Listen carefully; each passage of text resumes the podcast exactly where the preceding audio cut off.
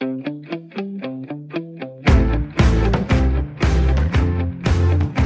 lytter til Fremkaldt med mig, Claus Elgaard. Frank Høj var en topprofessionel landevejsrytter, og han kørte for verdensklassehold som US Postal, Cofidis og Team CSC. Frank Høj var også, præcis som Jesper Skiby, kendt for en sjov kommentar eller en one-liner på målstregen. Frank Høj var bare den sjove dreng i feltet. Men det var ikke altid lige sjovt, og det var langt fra sjovt altid at køre på cykel. Her kan du høre en anden udgave af Frank Høj, poetisk, reflekterende og med en dybde, som du aldrig har mødt før, fordi Frank Høj er gæst i Fremkaldt.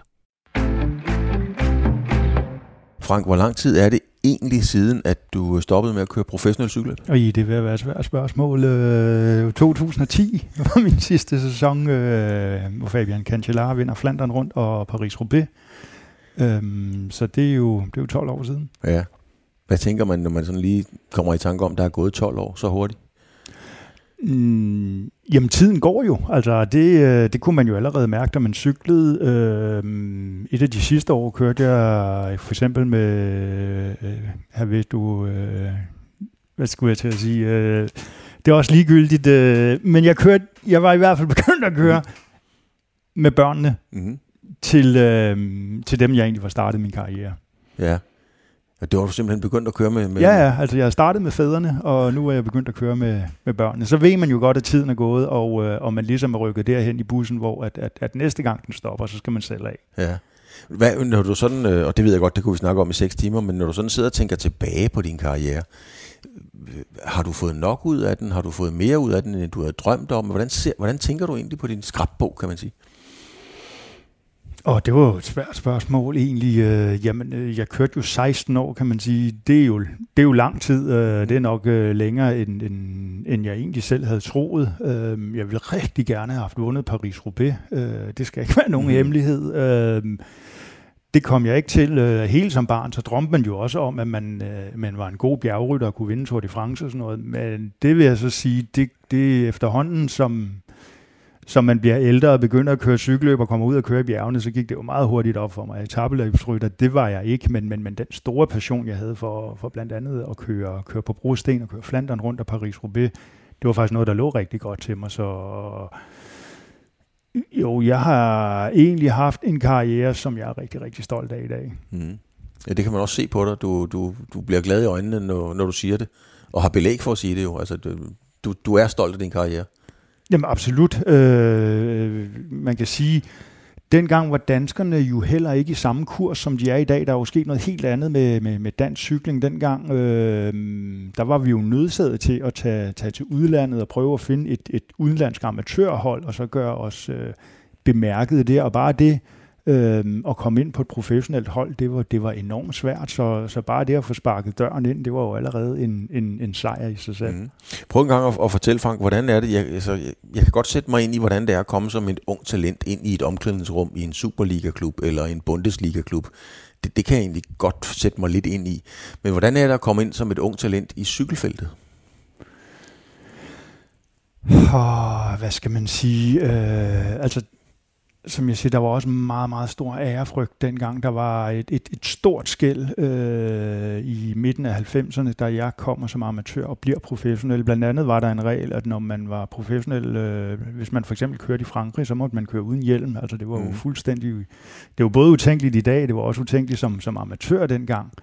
Øh, men, men, men der var et meget stort skæld, øh, og jeg kan blandt andet huske, at øh, altså, Mathieu van der Poels far mm. på holdet. Øh, Adri van der Poel øh, kørte jeg med, og han var jo en kæmpe, kæmpe stjerne allerede dengang, så jeg var da meget, meget ærefrygt. Jeg havde meget, meget stor respekt øh, om at komme ind.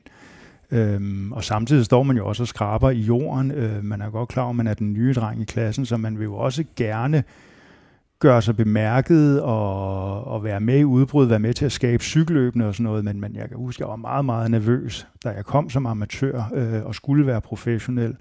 Også fordi løbene var ganske enkelt længere. Lige pludselig skulle man ud og konkurrere mm. på, på, på de længste løb, øh, klassikerne på de her 240, 250, 260 km. Så, så, så der var jo også noget, man skulle forberede sig til fysisk. Ja, ja. Kunne du godt, uh, kunne du godt være den, du er ude i feltet? Jeg tror ikke, at du kan være ret meget andet end den, du er. Forstået på den måde, du er en glad dreng, du spreder humør og så videre. Men kan man godt komme ind som ung med Fantapol og de der massive stjerner og stadigvæk have dit udtryk? Øh, altså jeg vil sige, der var jo plads til mig i cykelsporten, øh, mm. så, så, så jo, absolut. Øh, jeg kan huske sportsdirektørerne og sådan noget, altså jeg var da... Altså, jeg var da et frisk pust. en gang imellem har jeg på, på fornemmelsen, og, og, og dengang, øh, så, så er de nok til, om de er, de er, de er lidt skøre, de der danskere, øh, men, men, men, men de passer jo deres arbejde, de gør det, de skal, så, så ja, der var absolut plads til mig, og det, det synes jeg altid, der har været i cykelsporten. Du lavede, du lavede ikke om på dig selv, altså du var som du var, også når du sad med de hårde drenge derude, altså? Ja, altså, det, altså man kan jo sige, når du, når du sidder med, med puls, øh, der er så høj og har så ondt i benene, så er der ikke rigtig meget filter på, altså din, din personlighed, den, øh, der, er jo, der er jo ikke mange lag i den, altså der er du den, du er, altså det, det er jo det, der er så dejligt ved sport, at der, der kommer det bedste af det værste frem. Hvad, hvad kom der frem i dig, altså, når du virkelig var presset, du siger det, så kom, den, så kom Frank Høj frem, der var ikke noget filter.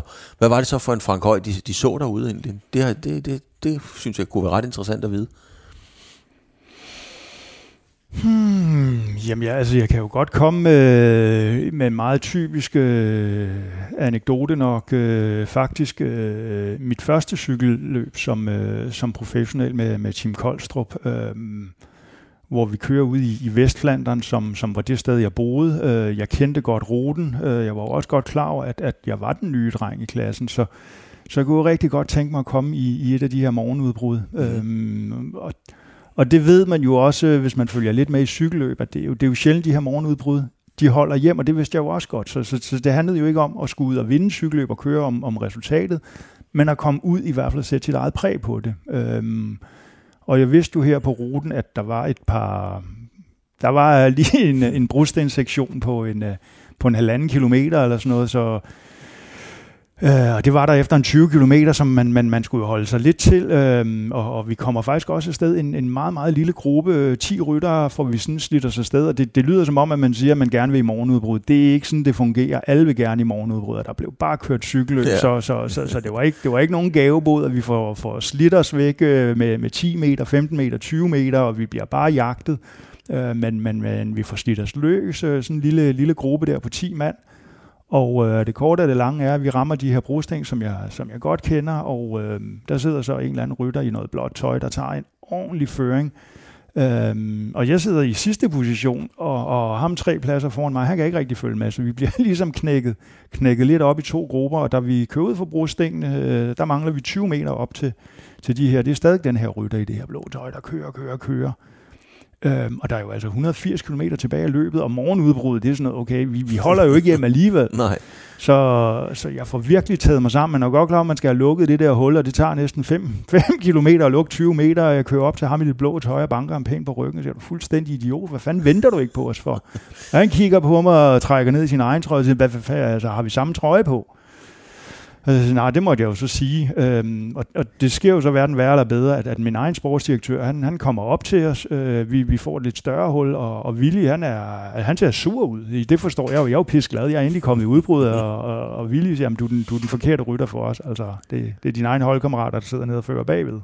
Okay. Så, så du må ikke føre. Og det er jo ikke fedt at være den nye dreng i klassen, ikke må føre. Når Nej. vi snakker personlighed, det var jeg fandme ikke stolt af. Altså, Nej. det kunne jeg ikke lide. Jeg kunne godt lide at tage min føring, jeg kunne godt lide at, at lave cykelløb. Øh, men når ens sportsdirektør han siger sådan, så må man jo hellere gøre, som man siger. Eller, jeg var egentlig lidt ligeglad, fordi når han så forsvandt, så, så førte jeg jo lidt med alligevel. Ja. og Willy, han var jo en klog belgier, så han vidste nok, at det var nok det, jeg ville. Så han skød jo genvej på et tidspunkt og holdt bag et hus.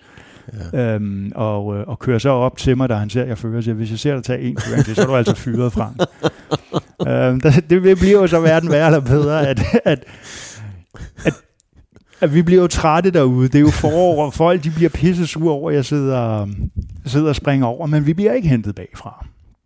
Og på et eller andet tidspunkt, lige inden at øh, vi mangler 30 km til mål og skal ind og køre nogle små omgange til sidst, så kører ham der, den der rytter i det der blå tøj der, og han kører, kører så væk, og Willy han kommer op, og Willy er lige pludselig glad. Ja. Så det er godt det her, Frank. Vi har ændret taktik på hold, nu dig, vi kører, for du kan godt stikke af.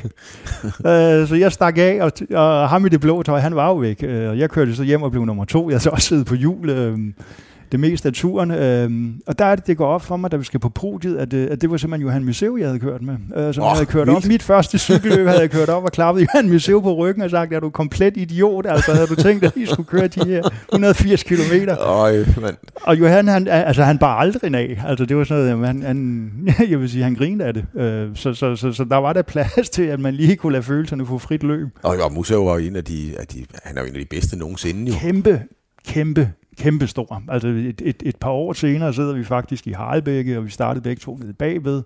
Og det var jo inden internettet. Uh, Johan han sad jo bare og gennemlæste avisen, um, og vidste alt om alle ryttere, hvad de havde vundet og ikke vundet og sådan noget. Og, og jeg havde så vundet et, et lille bitte løb, jeg ikke kan huske, hvad hedder. Og, og så sidder vi dernede bag os i feltet, og så kommer Johan hen og siger, tillykke med, med den her sejr. Og sådan stadig rimelig udmyg. Det er jo Johan Museu, han har været verdensmester, vundet Flandern, han har vundet alt, hvad der er værd at vinde. Og så siger jeg, ah, Johan, det var jo bare et lille løb. Og så kan jeg bare huske lige så tydeligt, så rejer, altså du ved, så læner han sig ligesom op, øh, være med at holde øh, hænderne på styret, og så peger han ud over hele feltet, der sidder der foran, og siger, prøv at kigge her, Frank, der sidder 200 rytter foran dig. Der er rigtig mange af dem, der aldrig kommer til at vinde cykelløb. Så ja. der er ikke noget, der hedder et lille cykelløb. Du skal bare være glad for, at du har vundet et cykelløb. Og jeg var sådan, jamen, tusind tak for det. Ikke? Det er en fuldstændig fantastisk historie. Hvad, hvad, hvad gør det ved en ung rytter som dig, at, at Museo siger det? Og... Jo, det løfter jo en op på, på, på, på et helt andet plan. Altså, det var jeg da meget, meget, meget taknemmelig for, vil jeg sige. Altså, det, den, den, den sad der et godt sted. Altså. Snakkede du med ham siden? Ja, det har jo selvfølgelig gjort, når I kørte derude, men blev I venner eller kammerater? Eller? Øh, ja, det synes jeg godt, man kan sige. Øh, altså, jeg har altid snakket pænt til hinanden på, på, på trods af den debut, jeg fik med ham, men det var måske også derfor, han, øh, han ligesom synes, jeg måske skilte mig en lille bit smule ud. Uh, man kan så sige, at jeg har jo ikke kørt så mange finaler med Johan Museu. Uh, han plejede at, at stikke af, så plejede jeg at have lidt svært ved at følge med. Uh, ja, det er så ingen skam. Fordi det var, det var der ikke rigtig nogen, der kunne, vel? Nej, han kørte, han kørte godt nok stærkt. Uh, men, men, men, men jo, Johan og jeg, vi ved da, hvem vi er. Uh, vi snakkede faktisk også i telefon på et eller andet tidspunkt, uh, faktisk, hvor han skulle ud og prøve at køre med en... Uh, det var, det var en norsk pedal, der kom frem på et tidspunkt, øh, som han ville høre omkring mine erfaringer med, mm. som, jeg, som jeg kørte med. Øhm, og så helt tilbage i, og nu skal jeg passe på med, hvad jeg siger, jeg mener i, i år 2004, øh, hvor han virkelig er på, på, på slutten af sin karriere, der, der snakker vi faktisk om, at han, han kunne godt tænke sig for, for mig over hos sig på Quickstep. Det blev ja. så aldrig til noget, men så vi har da haft en dialog i hele karrieren. Ja, jeg, jeg skulle lige til at spørge, om den blå trøje var Quickstep. Han Jamen, det, nej, det var jo så, nu skal vi sidde, og så er vi helt tilbage til, jeg bliver i tvivl om, dem hedder MG uh, Techno Gym på det tidspunkt, eller om de er blevet til Mapai. Okay, ja, Mapai er der også. Ja, ja Mapai, altså de er, ja. det er jo... Ja. Men, men det er jo i virkeligheden det samme setup, det samme som er, ja. er blevet, blevet til Quickstep i dag. Men, men hvad betød det så, øh, Frank, at uh, lagde de andre i feltet mærke til, at du havde fået Museus gunst? Altså var det noget, man, man lagde mærke til? Ham, ham den nye der, ham den mærkelige, han, uh, han er skulle blevet gode venner med Johan? Ja, jeg tror ikke, jeg tror ikke, jeg vil sige, at jeg havde fået hans gunst. Jeg blev bare bemærket. Altså vi skal, man skal jo stadig huske, jeg kørte på et meget, meget lille hold, altså det, der hed et, et, et, et kærmishold, og særligt når vi var ude og køre, køre større løb, Øh, når man kæmper om positionerne, så er man ikke meget for at give dørene med, med ryttere på mindre hold, fordi sandsynligheden for, at de ikke kan holde hjulet et eller andet, det er den, den er der jo, når man ikke kender dem. Øh, så, så, så det kæmper man også med, når man kører på de her små hold. Der tager det et, et, et stykke tid og nogle år, inden man øh, inden de kender en så godt, som man faktisk nogle gange får lov til at komme ind på, på viften. Altså jeg kan huske en af de første gange, jeg lød mærke til det, øh, og det var faktisk øh, Martin den Bakker hed han øh, for TVM, og han sad faktisk i, øh, i, en, i en mesterskabstrøje, men, men hvor der faktisk blev lavet plads til mig på viften, hvor jeg, jeg blev så overrasket, så jeg måtte vende mig om og kigge, hvem det var. Og det var simpelthen Martin den Bakker for, for, for TVM, og det ham og jeg fik så et rigtig godt forhold efterfølgende, øh, men, men, men det kan jeg simpelthen huske lige netop ham, der lavede plads til mig som helt ung. Nu, nu er det dig, der skal fortælle anekdoter, Frank, men ja. jeg, kan, jeg kan lige en om Martin den Bakker. Nå. Jeg var til Tour de France, det var et af mine første, og... Øh, Øh, det var det år, hvor at Erik Dækker havde vundet alt muligt op til. Og vi kommer ud, og, øh, og jeg, skal op, og jeg har fået en ordre hjemmefra, at jeg skal lave alt det, jeg kan med Erik Dækker. Ja. Og de står med, med regnslaget over cyklen og alt det der, og jeg ved, at han er over i den bus og så videre. Og så kan jeg bare se, at der står KKER, og så står der en rytter. Så jeg tænker, at det er sgu da Erik Dækker. Og så jeg går hen til ham og siger, hvad, hvordan er din rolle i turen i år og sådan nogle ting? Og det var så Martin, ikke? Så, så, så siger han, hvad mener du? Jeg siger, jamen der er jo store forventninger til dig. Så kiggede han bare mærkeligt på mig, og så sagde han, nej, det troede han nu ikke, der var. Så, så, så prøvede jeg igen at sige, jo jo, du har gjort det fantastisk. Så gik det op for ham, så sagde han, but I'm not Erik Dækker, I'm Martin den Bakker. Ja, okay. og der må jeg bare sige, der stod man bare var kommet ind med fire toget, øh, lige i den der.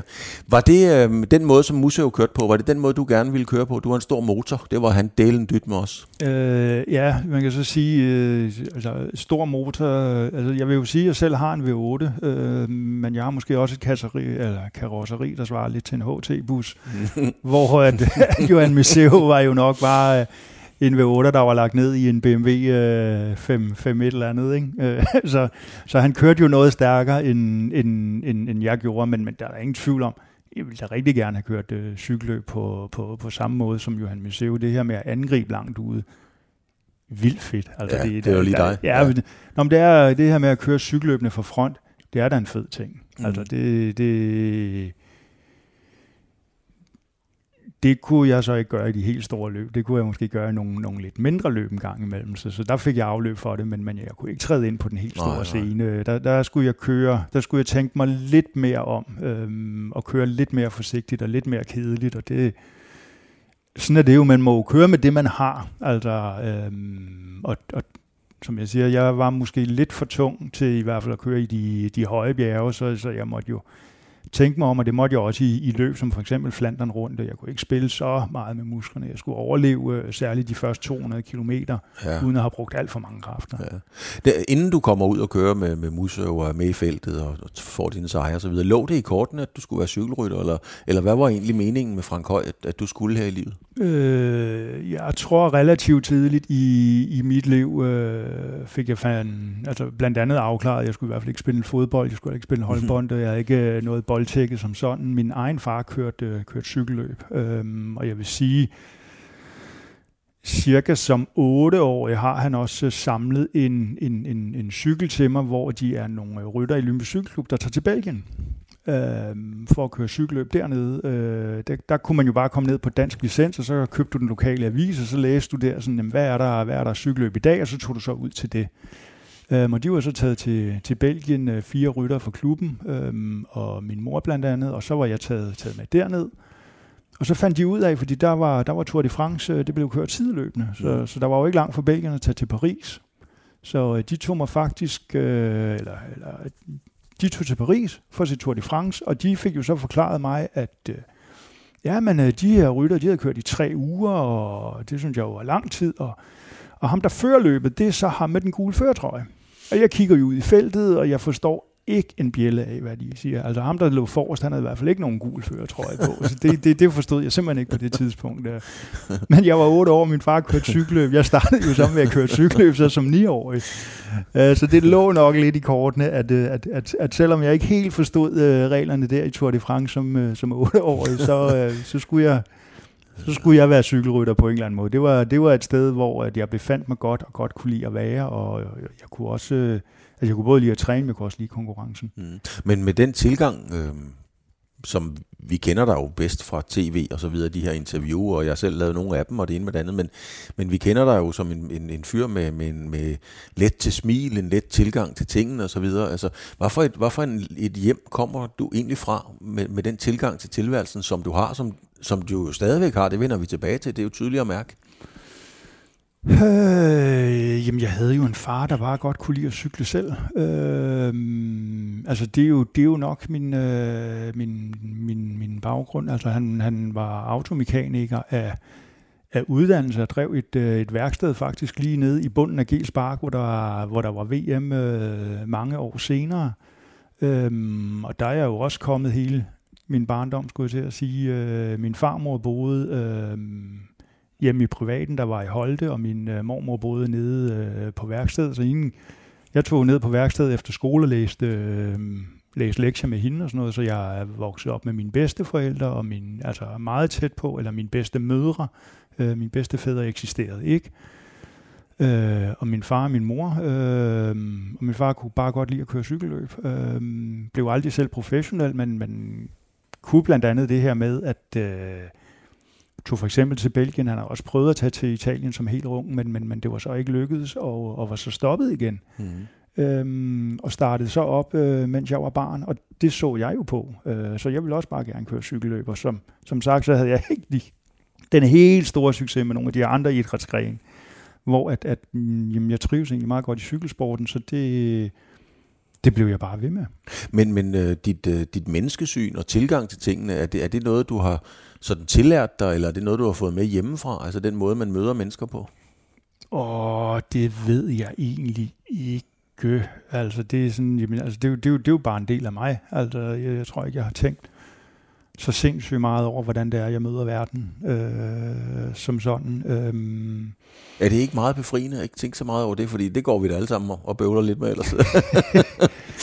jo, men på andre plan gør man også, men, men, men hvor kommer ens humør af? Hvor, altså, altså, det, det snakkede jeg jo også med pressen om nogle gange, hvor du, du også siger selv om det her med, om du er altid glad. Det er sådan noget, ja, ja, hvis jeg ikke var glad, så gik jeg jo en stor pres, eller bue uden om, om, om pressen. Ja, præcis. Øh, så, så, så, den side så man ikke. Jeg kunne da også øh, være skuffet navnligt over cykelløb og sådan noget. Jeg kunne være piv irriteret, hvis jeg var kommet i mål, ikke havde kørt, som jeg gerne ville. Mm. Øhm, og så har jeg holdt det lidt for mig selv, når jeg havde det sådan. Og andre gange har jeg haft masser af overskud til at snakke med pressen, og har gjort det. Men hvordan var det? Fordi nu, nu har jeg talt med, med, med Jesper Skiby i det samme program, og, og han lagde jo ikke skjul på, at det var et stort pres, fordi der var et forventning om, at han hele tiden skulle være glad og sjov og så videre. Det var, det var faktisk til sidst en, en stor belastning for ham, ganske enkelt. Har du været ude og føle det samme, at, at ligesom når du var påagtigt, så skulle du også være, være den, den glade dreng? Jo, men der, altså Jesper efterlod jo også et vakuum, da han stoppede, fordi han var jo den, den, den sjove dreng og kunne sige nogle, nogle, nogle sjove ting, øhm, og det, det, det gjorde jeg måske også selv en, en gang imellem, men jeg sagde jo også alt muligt andet, øh, hvor man kunne godt mærke, at, at der var nok en tendens fra pressens side, at man ville hellere øh, citere mig, hvis jeg sagde et eller andet skævt eller sjovt, mm. end hvis jeg egentlig prøvede at, at sige noget alvorligt. Mm. Øhm, om det var et pres, altså det... Øhm, det, det, det, det, det er jo svært at sige. Jeg, jeg følte det nok ikke som et pres. Altså, jeg kunne bare sige, det var sådan, pressen fungerede. Øhm, og så kunne man sige, hvis jeg så ikke havde lyst til at, at sige noget sjovt, så må jeg jo bare lade være at snakke med pressen. Altså, der er jo ingen grund til at lægge sig under for, hvad, hvad, hvad, hvad pressen gerne vil have på det tidspunkt. Og det gjorde du ikke. Altså, du, øh, du, ja, altså, jeg har tit tænkt på det, fordi jeg har jo også stået den anden ende af mikrofonen til, til turen og til, til de store løb og sådan nogle ting. Og så nogle gange så tænker man, okay, de har kørt 220 km i regnvejr, helt fladt. Der er jo ikke sket voldsomt meget sjovt derude. Og alligevel står man med en forventning om, nu kommer Frank, det bliver sjovt.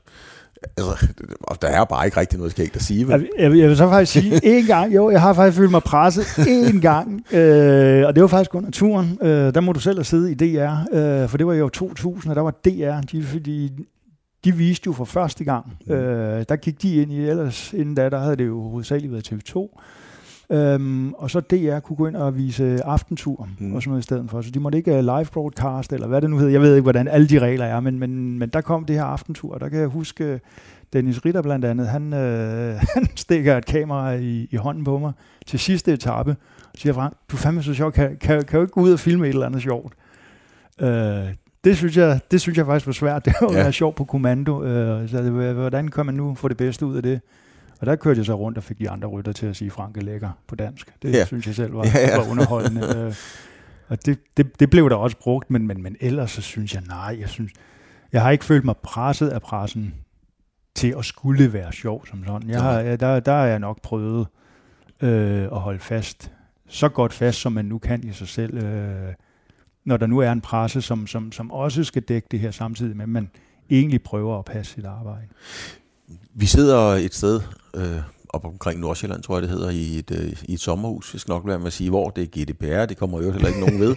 øhm, da jeg kommer ind i, i, i haven, så kommer du gående i møde med dine cowboybukser og en, en stram t-shirt, og ligner jo faktisk en, øh, en mand, der kunne hoppe lige op på cyklen. Altså, du, du ligner jo dig selv fra da du kørte. Du ligner en, der, der, der kører 100 km om dagen. Det vil jeg så godt øh, afsløre på nuværende tidspunkt. Det gør jeg ikke. Nej. Men du har fuldstændig ret. Jeg kan sætte mig op på min cykel, og det gør jeg også. Og nu hilser du også øh, på, på Heidi her, min mm. kæreste, da du kom.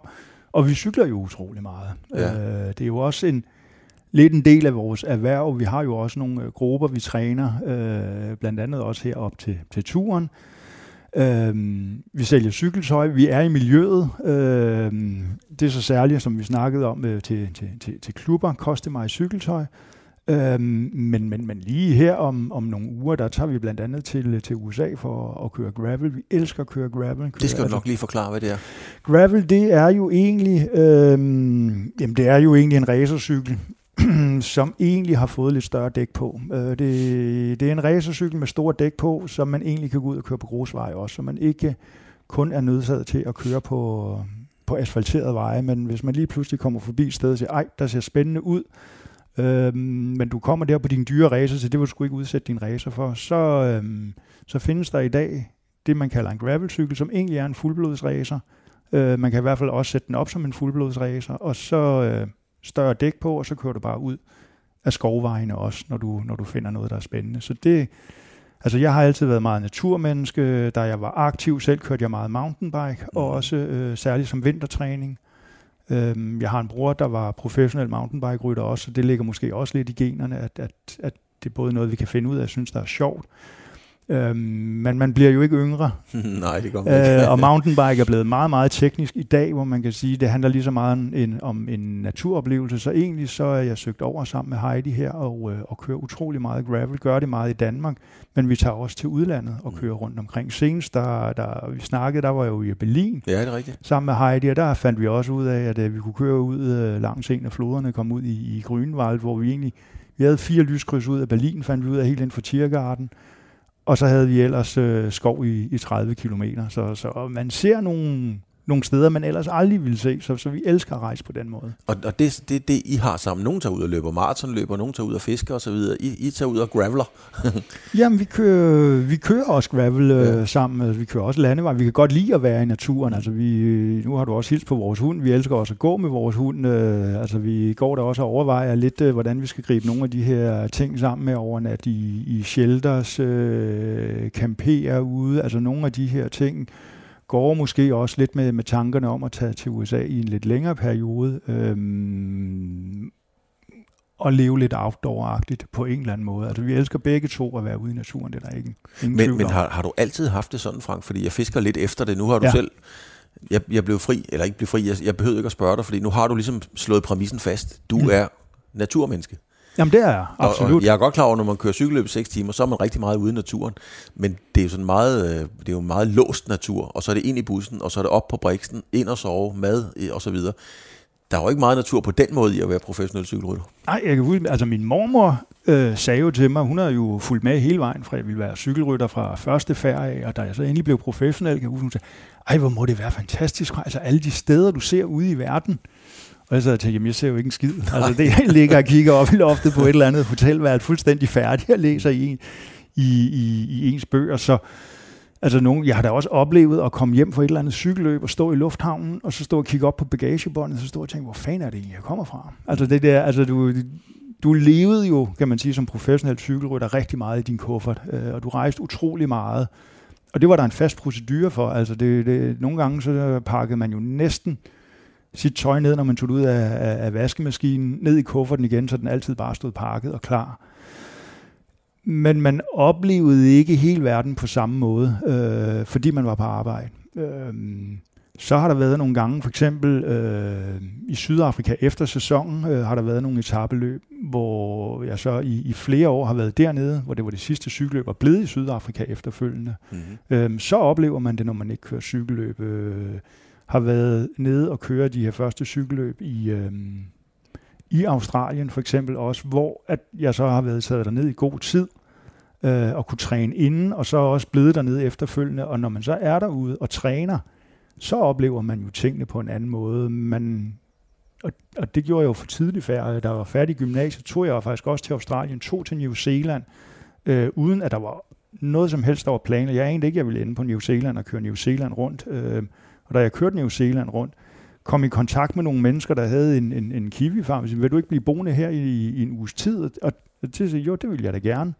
Så du mødte jo også ligesindet øhm, og så verden på den måde, og det har altid været for mig den fedeste måde at rejse på. Men og hvordan det, Søren, Frank, det, det, det, det, er jo, det, er jo, det er jo dejligt at høre, men hvordan Søren kan man så få, trives i sådan et felt, hvor altså, I lever jo så skematisk. Der kan ske noget ude i løbet, der ikke er forudset, men der sker jo ikke meget sådan i de 24 timer, der ikke er planlagt ned til detaljen, når man er professionel cykelrytter. Og, og hvis du er sådan en impulsiv mand, der godt kan lide at, og, nå, det ser fedt ud der, så, så bliver vi sgu bundet her-agtigt. Hvordan, hvordan har de to verdener været at få til at fungere sammen? Øh, ja, men du skal jo kunne improvisere utrolig meget, når du kører cykelløb. Mm. Som jeg ser det. Selvfølgelig skal du være velforberedt. Du skal have passet din træning. Øhm, og der er jo også mange måder at gribe det, gribe det an på. Øh, det er ikke så lang tid, jeg mødte øh, Askren og, og, og faktisk spurgte ind til det her med træning. Øh, hvor jeg spurgte, jamen når der står fem timer øh, i dit træningsprogram, og du kan se, det regner i dag, øh, og der står, du skal rulle to timer i morgen, og solen skinner, hvad gør du så? Så siger han, han fulgte bare sit træningsprogram. Mm. Og der havde jeg den på en, en anden måde, og jeg vil ikke sige, at den er bedre overhovedet ikke. Jeg vil ikke sige, at der er noget, der er bedre frem for noget andet. Det handler jo om, hvad der passer til en selv. Men jeg havde en meget klar idé om, hvad jeg ville køre på en uge for eksempel. Altså, hvor mange timer jeg skulle køre, hvor mange minutter jeg skulle køre i hver zone og sådan noget. Og det lagde jeg egentlig lidt sammen som puslespil. Så når ugen var gået, så havde jeg trænet det, jeg skulle. Mm. Men jeg kunne godt bytte rundt på onsdag og torsdag en gang imellem. Det, det, det, det tog jeg lidt hip som hap. Øhm, men, men, men i det store hele har jeg jo altid passet træningen. Det kan godt være, at den ikke var skrevet fuldstændig ned, og jeg har trænet meget efter mavefornemmelse.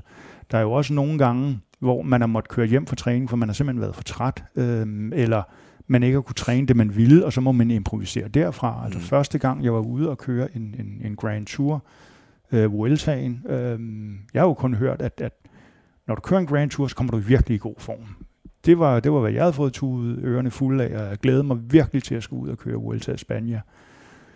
Altså, jeg blev simpelthen så dårlig. Altså, jeg var i så fysisk ring forfatning, da jeg kom ud af Vueltaen, at, at de kunne have skravet mig op med en spade. Altså. altså hvorfor? ja, men det, jamen, det var jo igen det her, de her 80 kilo af bjergene, det er altså en dårlig kombination. Jeg blev jo mere og mere træt efterhånden, som, øh, som dagene de skred fremad.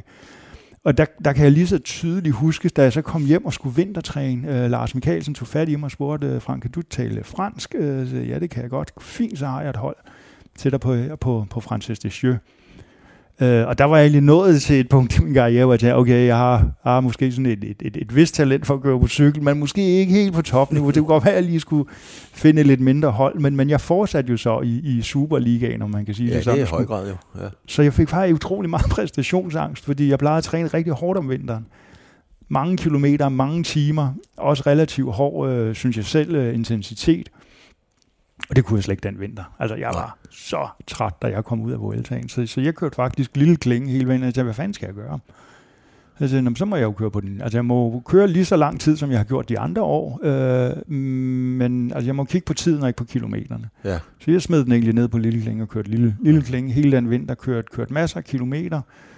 Og det kunne jeg også godt mærke, da vi så kom på træningslejr, at, at øh, jeg havde jo kilometerne, så det vil sige, at jeg tog godt imod træning. Jeg var bare ikke i, i topform, så jeg blev jo sådan set sat i tider i utider og måtte køre, køre hjem. Øh, altså, jeg blev jo sat i bjergene, det gjorde jeg, og de ventede den første dag, så gad de skulle ikke vente på mig. det ikke det mere, nej. men, men jeg kom jo stærkere ud af træningslejren, end, end, end, end jeg kom ind. Og det sjove er, år 2000, som er den den vinter på det tidspunkt, jeg, som jeg følte, jeg var dårligst forberedt til, øh, fordi jeg ikke havde kunne træne hårdt nok, det var faktisk den sæson, som, som på det tidspunkt faktisk blev min bedste sæson. Så ja. der lærte jeg også lidt med, at, at man skulle måske ikke træne så hårdt hele tiden. Ja. Er du sådan en type, som øh, næsten lige meget, hvor du dumper ned, så får du altid det bedste ud af det? Eller prøver sådan ligesom at skabe din plads, dit rum, øh, og, og, og simpelthen siger, okay, her er jeg, her skal vi have det bedste ud af det? Nå, man skal jo, man skal jo prøve at have det bedste ud af det. Det, det er jo så ikke at forveksle med, at, at man ikke kan blive påvirket af de ting, der sker omkring en, og man ikke kan blive ked af det, og man ikke lige kan synke hen nogle steder, hvor man lige har brug for at tænke sig om et stykke tid, inden man finder ud af, okay, hvordan griber man det her an? Men, men, men altså, vi har et liv, øh, og det, det skal vi huske at bruge så godt vi kan. Mm. Så, så, så jo, men, men man skal jo bruge det så godt man kan, og man, man, man kan jo nogle gange sidde og ærge sig over, at man, man, hvis man sammenligner det med et kortspil, at man ikke sidder med fire S'er på hånden. Men man har jo nogle gange fået tildelt de kort, man har, og det må man jo spille så godt man kan. Øh, altså jeg har jo kørt cykelløb, som jeg siger. Altså jeg har haft en V8, men jeg har også haft et karosseri som en HT-bus. Det kunne jeg da godt græde snot over. Det, det har jeg måske også derovre, for jeg gjorde sat nede med ondt at køre, køre op ad bjergene. Men, men så fandt jeg jo nogle cykelløb, som egentlig lå godt til mig, øh, og hvis jeg kørte fornuftigt, så, så kunne jeg jo også lave mine resultater. Øh, så, så det handler jo om at få det bedste ud af det, man har. Ja. Og har, har du den samme tilgang uden for cykelløbene, som jo er nogle år siden, som vi har talt om, kan man sige. Finder du også dine egne oaser sammen med Heidi og, og sammen med vennerne og sådan nogle? Du, er du god til at finde oaserne og sige, her, her kan jeg godt lide at være? Nå, men blandt, altså, jeg synes jo, Heidi og jeg er rigtig gode til at kigge på, hvad er det, der giver os energi? Mm. Øh, hvad er det, der er godt for os? Og så prøve at planlægge det ind i og sige, det er jo vigtigt, at man kan blive ladt op. Altså, vi lever jo i en, i en verden øh, med rigtig mange muligheder og tilvalg, og, og, og det, det kan jeg godt mærke rent personligt, at det kan godt dræne mig. Altså jeg skal passe på mig selv. Jeg har brug for at, at bruge tid i naturen, som jeg føler er noget af det, der tanker mig op. Det skal du lige forklare for det der med, hvad kan dræne dig? Det skal du lige uddybe. Nå, men det er, altså man kan jo bare åbne sin, øh, sin mail, øh, og så ligger der x antal mails i, man, man skal forholde sig til, øh, og så kan du jo tjekke den øh, et kvarter senere, et kvarter senere, et kvarter senere, og der ligger jo hele tiden noget. Altså blandt andet det her med at tjekke mails, øh, det kan jeg i perioder gøre, altså det kan jeg holde til kun at gøre en gang om dagen. Mm. Øhm, fordi jeg kan godt blive en lille bit smule stresset, hvis jeg hele tiden skal være på. Øh, sådan noget som sociale medier kan jeg være fuldstændig af i perioder, fordi jeg kan også godt jeg kan også godt blive, jeg ved ikke om jeg skal kalde det stresset af at være på det, men jeg kan ikke rigtig se, hvad det giver mig. Øhm, så nogle gange er jeg, jeg er måske lidt for gammeldags, øh, hvad det angår. At lidt det, så, Ja, meget. Jamen, altså Heidi siger jo, hold, altså hun griner jo sin røv i laser en gang, men så kæft, du godt nok er analog. Ikke?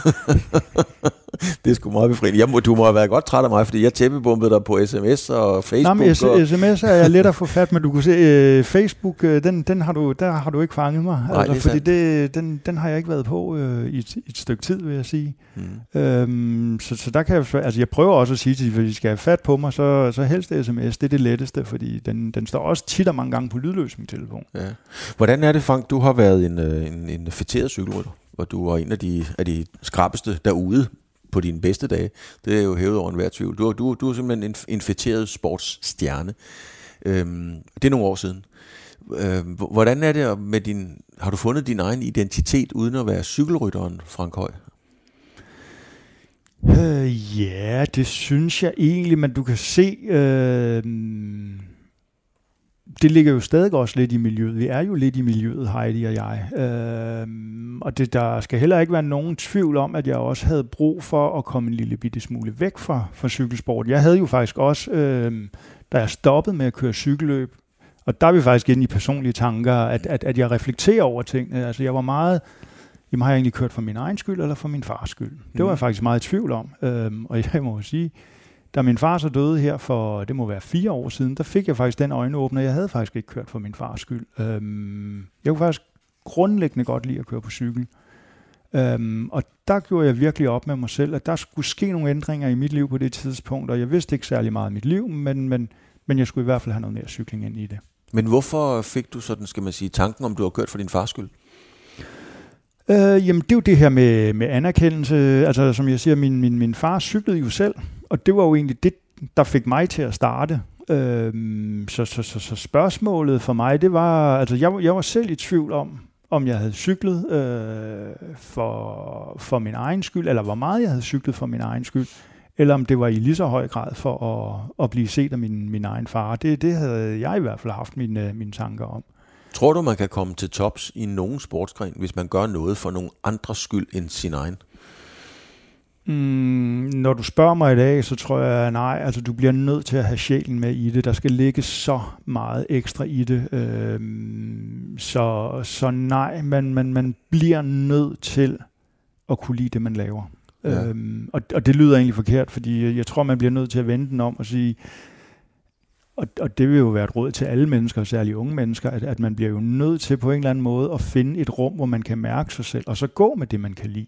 Fordi det, det, det, det er det, der lykkedes på en eller anden måde. Det er heller ikke det, der føles som at ofre et eller andet for at nå et andet sted hen, og der, hvor man gerne vil hen.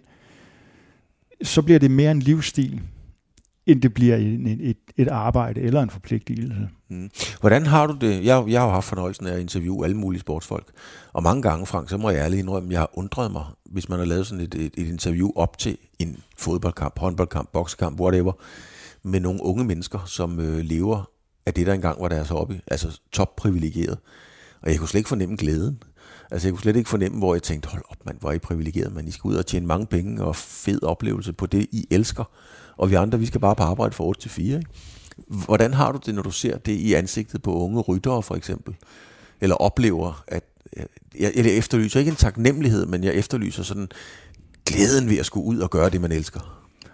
Altså, altså, det bliver jo også, man skal fandme, undskyld, øh, lige ved at bande her, øh, det må vi ikke, men man skal jo passe på med ikke at male lyserøde billeder.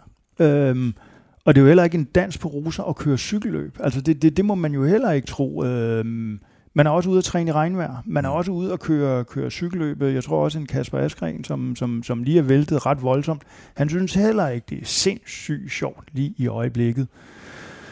Øhm, så, så man kan jo godt glemme den der taknemmelighed mm. nogle gange. Jeg kan også huske, jeg har også stået og brokket mig som, øh, som helt ung rytter, at, øh, at vi havde kørt det halve af Europa rundt, øh, kørt et eller andet løb i Schweiz, og så var vi kommet frem midt om natten, og så skulle man meget tidligt op og køre Henning og turen dagen efter, som, som var en klassiker dengang, og der, var, der stod jeg med Peter Pil, og stod og sagde, jeg synes fandme, det var hårdt det her. Altså, jeg ville godt have været, været forberedt på en anden, hvor Henning og turen var et stort løb. ja, jeg synes sådan, ikke, ja. Ej, jeg synes, det var en nedtur at komme klokken. Jeg ved ikke hvad om natten, har kørt et eller andet øh, løb i, i Schweiz, der var bjerge på, som man overhovedet heller ikke havde kunne følge med. Hvor jeg ville meget heller bare gerne have haft satset på det her. Øhm, så der stod jeg jo selv og hældt vand ud af ørerne. Men, men det er jo, det er fordi, man havde villet så meget mere. Øh, men, men, men jeg tror bare, det jeg vil sige, er selvom man har verdens fedeste job, så er der jo nogle gange, man synes, jamen det er jo heller ikke, altså så sjovt er det jo heller ikke hele tiden. Det er heller ikke sjovt, når de vælter omkring en, når man sidder med nerverne ude øh, på huden. Øhm, så jeg kan da godt forstå, at når man interviewer nogen en gang imellem, øhm, og unge mennesker, at der kan der godt være noget glæde, der måske ikke er til stede i lige netop det tidspunkt. Mm. Altså, vi, vi er jo ikke glade 24-7. Det, er, det, det, det tror jeg, jeg har i hvert fald ikke mødt nogen mennesker, der er Ingen gang Frank Høj? Nej, nej, nej, heller ikke. øhm, så, så, så, så der skal der være plads til begge dele. Der skal der være en eller anden form for balance, og hvis du hele tiden er, er glad, øh, så, så, så spørgsmålet er, er du så i virkeligheden taknemmelig? Nogle gange, så, så, så, så skal der også skrave lidt på, før at man kan, kan finde ud af, jamen, hov, det er faktisk det her, der betyder noget for mig. Frank, da Tour de France rammer Danmark, ja. øhm, prøv lige at forklare folk, hvad, hvad er det, der er ved den der tur, der gør det som noget fuldstændig unikt? Altså, hvorfor er det bare så meget større end alt andet cykelløb? Ja, men det er jo egentlig et godt spørgsmål, men det er det jo bare. Det er jo bare en kendskærning. Ja. Altså, du, du kan sige, altså, man kan køre Vueltaen øh, eller Giro d'Italia, som egentlig er hårdere, øh, eller kan være hårdere. Øh, ikke at det nødvendigvis er det, men så kommer du til turen, så kører de bare en 2-3 km i timen stærkere. Der er bare der er et helt andet pres, der er et helt andet fokus. Turen er bare noget andet, øh, og det er det historisk set. Øh, måske er det, fordi det er det ældste af dem, Øhm, måske det er det, der altid har været mest fokus på. Man kan bare godt mærke, at turen er noget andet. Turen er turen. Det kan vi ikke lave om på. De kan lave alle mulige fiffaflerier med Shion og Vueltaen og flytte dageturene for, hvornår de kører dem. Turen er turen. Men gik du også ind til det med sådan en anden med en æresfrygt, eller hvad skal man sige? Ja, det gjorde jeg. Ja. Det må jeg ærlig indrømme. Altså, turen var noget andet, og det kunne man også mærke, når man dukkede op. Øh, det, det er et helt, helt andet cirkus øhm, og man kan sige det sådan. Og, og det, at man har fået det cirkus til Danmark, det er jo helt sindssygt. Man har jo også lavet om i noget i turens DNA. De har aldrig været så langt væk. De får lige pludselig en ekstra hviledag, så de kan blive transporteret tilbage i nærheden af Frankrig. Øhm, og de starter også en fredag. Altså, når man har en lille bit smule kendskab til, til Frankrig og franskmænd, så vil de jo helst ikke lave så meget om på noget, der er så traditionsrigt. Og alligevel er det lykkedes med utrolig hårdt arbejde af, af nogle meget, meget dygtige mennesker, og få turen til at starte i Danmark. Og det er jo enormt. Og, og, og hele den sportsbegivenhed, altså selve, jeg er jo cykelentusiast, om man kan mm. sige det sådan, og synes, det er mega fedt, men som sportsbegivenhed, så er det jo reelt set verdens tredje største sportsbegivenhed, i hvert fald hvis man, man, man, man følger seere. Men samtidig så er det jo også en sportsbegivenhed, som flytter sig hver dag øh, hvor, hvor de to andre, jamen det er, det er, det er OL, øh, eller det er VM i fodbold, som jeg husker det. Det er rigtigt. Øh, men turen, den flytter sig jo bare hver dag. Altså, jeg kan, det, det ved du selv. Ja, altså, ja. I journalister, I pev også efter tre uger, at det var fandme hårdt, som I skulle flytte det, hver dag. er rigtigt, ja. Øhm, I kunne så gøre det i bil, rytterne gør det på cykel. ja. Øhm, så det er, jo, det er jo en enorm begivenhed, som er flytbar. Ja. Altså, øh, jeg bliver jo også nødt til at, altså, synes jeg, selvom man ikke engang går op i cykling, så, så, så burde man ofre sig selv, øh, eller give sig selv den mulighed, lige at gå ud og se hele turkaravanen, hele det her cirkus, som er så enormt, komme forbi, når det nu er på dansk grund, fordi det er, det, det er fantastisk. Altså, det bliver helt vildt. Tror du, Frank, at uh, selvfølgelig er der nogen, der har været nede, der er mange efterhånden, der har været nede og kigge og se turen forskellige steder osv., men tror du generelt folk, de overhovedet ved, hvor stor turen egentlig er? Nej, det, det, det tror jeg faktisk ikke. Øhm, altså, der, der er 22 hold til start, kan man sige, øh, men det er jo ikke det er jo ikke kun de her, nu skal vi sidde og regne sådan små 200 rytter, det er jo ikke kun det, der er Tour de France. Altså et, et, et hold som Quickstep, øh, tror jeg, jeg har været inde og læse, har 14 biler Mm. med bare alene i turen. Altså vi kan begynde at gange op, hvor mange biler, hvor stor quotation er, hvor mange, og man skal også huske, holdene har, jamen de har en bus hver, nogle af dem har, altså de har en lastbil hver, øh, nogle af dem har deres egne kø, altså lastbiler med køkkener, altså en, en, en, fordi de, de skal have deres egen mad, øh, og i stedet for at man skal ind og låne køkken, så laver de bare en lastbil øh, med deres egen kok, øh, så de kan få det rigtige at spise. Det er så enormt, hvad der ikke er, og officials, øh, altså hele det her menageri, der er rundt om, for at maskinen den kan køre, altså alle de her led. Vi skal også huske på, at der står en masse danske frivillige ude langs vejene. Øh, folk, der har meldt sig til at stå, undskyld, med et flag i hånden og, og spærre trafikken af og vise, Ja. hvad for en vej det er, rytterne øh, stort set skal køre. Det er frivillige mennesker. Uden dem havde det heller ikke kunne lade sig gøre. Altså det er, det er en stor maskine, og hvert evig eneste led er enormt. Jeg havde, er, er der et led, der misser, jamen så kan maskinen ikke køre. Så kan den simpelthen ikke køre. Så det er, det er enormt, og nej, jeg tror ikke, der er nogen, der gør sig begreb om, hvor enormt stort det er, alt det, der er udenom selve Tour de France. Det er ikke sikkert, at du får comeback i Tour de France. Der er en, der har fået comeback i Tour de France. Fordi jeg har nemlig læst, at uh, Jørgen Let skal være med igen. Og du ved, hvad jeg fisker efter nu, ikke? Fordi Nej. jeg ved, du laver en god Jørgen Let.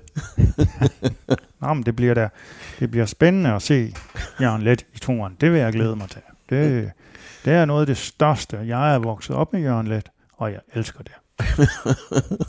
hvordan var det med, hvordan, hvordan opfattede I uh, let derude i feltet, når I kørte mater og let? Begrebet, det er jo et, et Ja, det er jo et begreb i dansk idrætshistorie, mater og let, kan man sige. Ikke? Hvordan, hvordan havde I, uh, I rytter det egentlig med det? På samme måde som også foran kakkelbordet, eller hvordan oplevede I de to drenge der? Øh, altså særlig let er jo en legende. Altså vi har siddet nede i, i Lyngby Cykelklub, nu er vi jo stadig tilbage i ja, de her 10 år. Der har vi jo siddet og set en forårsdag i helvede, og vi har siddet og set stjernerne af vandbærene. Det er jo legendariske film, helt tilbage fra, hvor, altså da jeg startede med at køre cykelløb, der var der ikke særlig mange, der cyklede. Altså det var, det var virkelig undergrund på en eller anden måde. Og Jørgen Let har jo været passioneret længe, længe inden cykling blev, blev populært som sådan. Der, han har jo igen fuldt sit hjerte, at det er noget, der har sagt ham noget. Det har jo været en passion for Jørgen, det her. Og det har man kunne mærke. Og jeg har jo, kan man sige, jeg har jo vokset op med Jørgen lidt, at det er en af de få udefra, der virkelig har, har taget cykelsporten seriøst. Og han er jo blevet dyrket som legende, så allerede da jeg startede øh, med at cykle, der har han jo været en, en, en legende, og så lige pludselig, jamen, så kører man så cykelløber mm, selv med i det professionelle cykelfelt, og, og der dukker ja, let og mater op. Jeg ved, Jørgen var, var meget, meget glad for dig. Øh, altså, han, han, var sådan, han var altid glad, når han havde lavet interview med dig i, i en eller anden form. Altså, han kunne altid, det, det var altid en stor oplevelse for ham. Det er fandme godt, det der nogle de skide godt. jeg skulle god ham, Frank. Jamen, altså, i- Jørgen, altså der er jo ingen, for- Jørgen, han, han har jo også elsket skæve personligheder. Altså, han, Jo, har, jo. han har jo aldrig holdt med favoritterne, for eksempel. Aldrig. Altså, det, er jo- det, jo- det er jo det, der er så fantastisk. Men det der også, som når jeg ser på Jørgen, som, som, som jeg synes er mega fedt, det er jo, at han har prøvet at skildre, hvad det er, der ligger bag, bag menneskene, bag præstation. Altså han har prøvet at gå det her spadestik Mm. dybere ned. Han gør det også meget lyrisk, hvilket jeg synes, jeg synes det er Altså, jeg synes jo, det er fedt. Mm-hmm. En del af programmet, øh, det hedder jo Fremkaldt, det er, at øh, jeg skal simpelthen tage, eller ikke skal, jeg tager et billede af dig, og der er som ikke andre end os to, der, der får det at se. øhm, det var heldigt. nej, det, du, det, du, du kan sgu bære det. Nu tager vi den der. Og så, du skal egentlig ikke fortælle så meget, Frank, om hvordan du ser ud på billedet, fordi det kan jeg lige, øh, det kan jeg lige sige. Nu skal vi lige ud på, øh, på den der.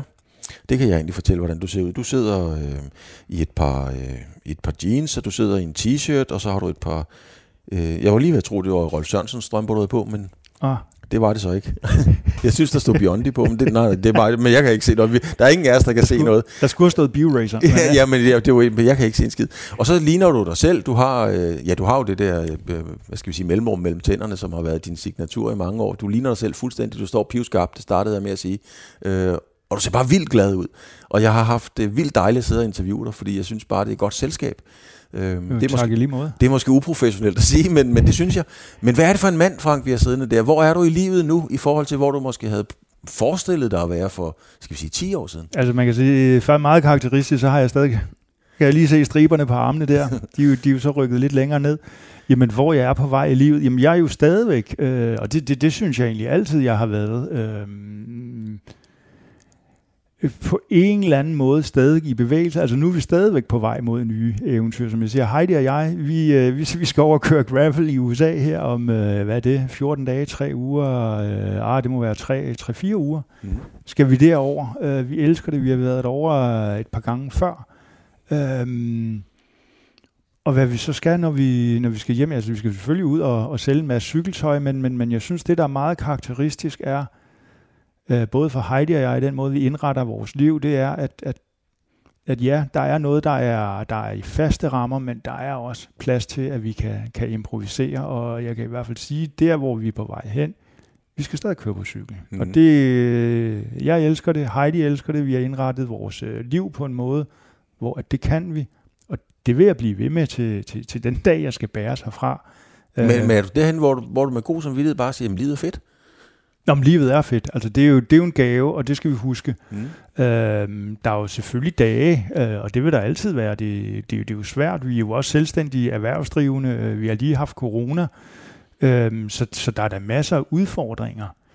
Øhm, men, men, men, men, men livet, som jeg ser det, det handler jo ikke om, hvordan vi undgår de udfordringer. Det handler i virkeligheden om, hvordan vi takler dem, og man kan sige, øh, som Heidi plejer at sige, faktisk for at citere Heidi, der er jo en gave i alt fordi altså erfaring bliver vi sjældent rig, ja. øh, men klog, ikke? Sådan noget øh, count your blessings. Når man skal huske det.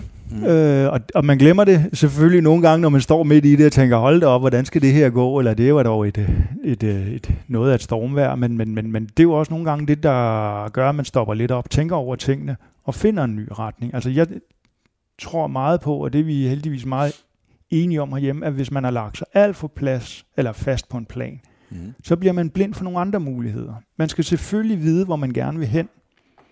Øh, men hvis man bare sætter GPS'en og lader den lede en vejen, så går man altså glip af nogle eventyr. Øh, en gang imellem, så er det meget fedt at kigge på kortet øh, og tænke, jeg vil gerne derhen, og så prøver jeg at memorere den vej, som jeg nu synes, der er den bedste derhen, og så må vi se, om jeg faktisk også kan huske vejen, når vi nu tager afsted hjemmefra. Og det er nok karakteristisk for der, hvor vi er i vores liv. Man skal gøre sig fortjent til den øh, gule føretrøje. Skal man også gøre sig fortjent til livet?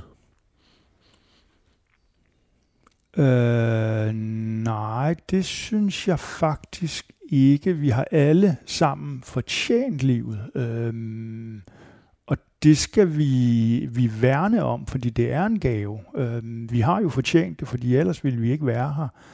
Øh, man skal selvfølgelig huske, som du siger, og det skal jeg jo også tage mig selv i en gang imellem, at at ja, det er okay at whine, men så skal man også huske, at livet er en gave. Det er faktisk ikke noget, vi skal gøre os fortjent til. Jeg synes, vi er forpligtet til øhm, at få det bedste ud af det, og, og jeg skal også ærligt indrømme, der hvor jeg selv er, jeg er jo så privilegeret, at jeg har fået lov til at køre cykelløb i 16 år, og, og pille rigtig meget i min egen navle. Øhm, jeg synes også, man er forpligtet til at give noget godt videre. Øhm, det er en forpligtelse, men gør sig fortjent til livet? Nej, det er vi alle sammen fortjent.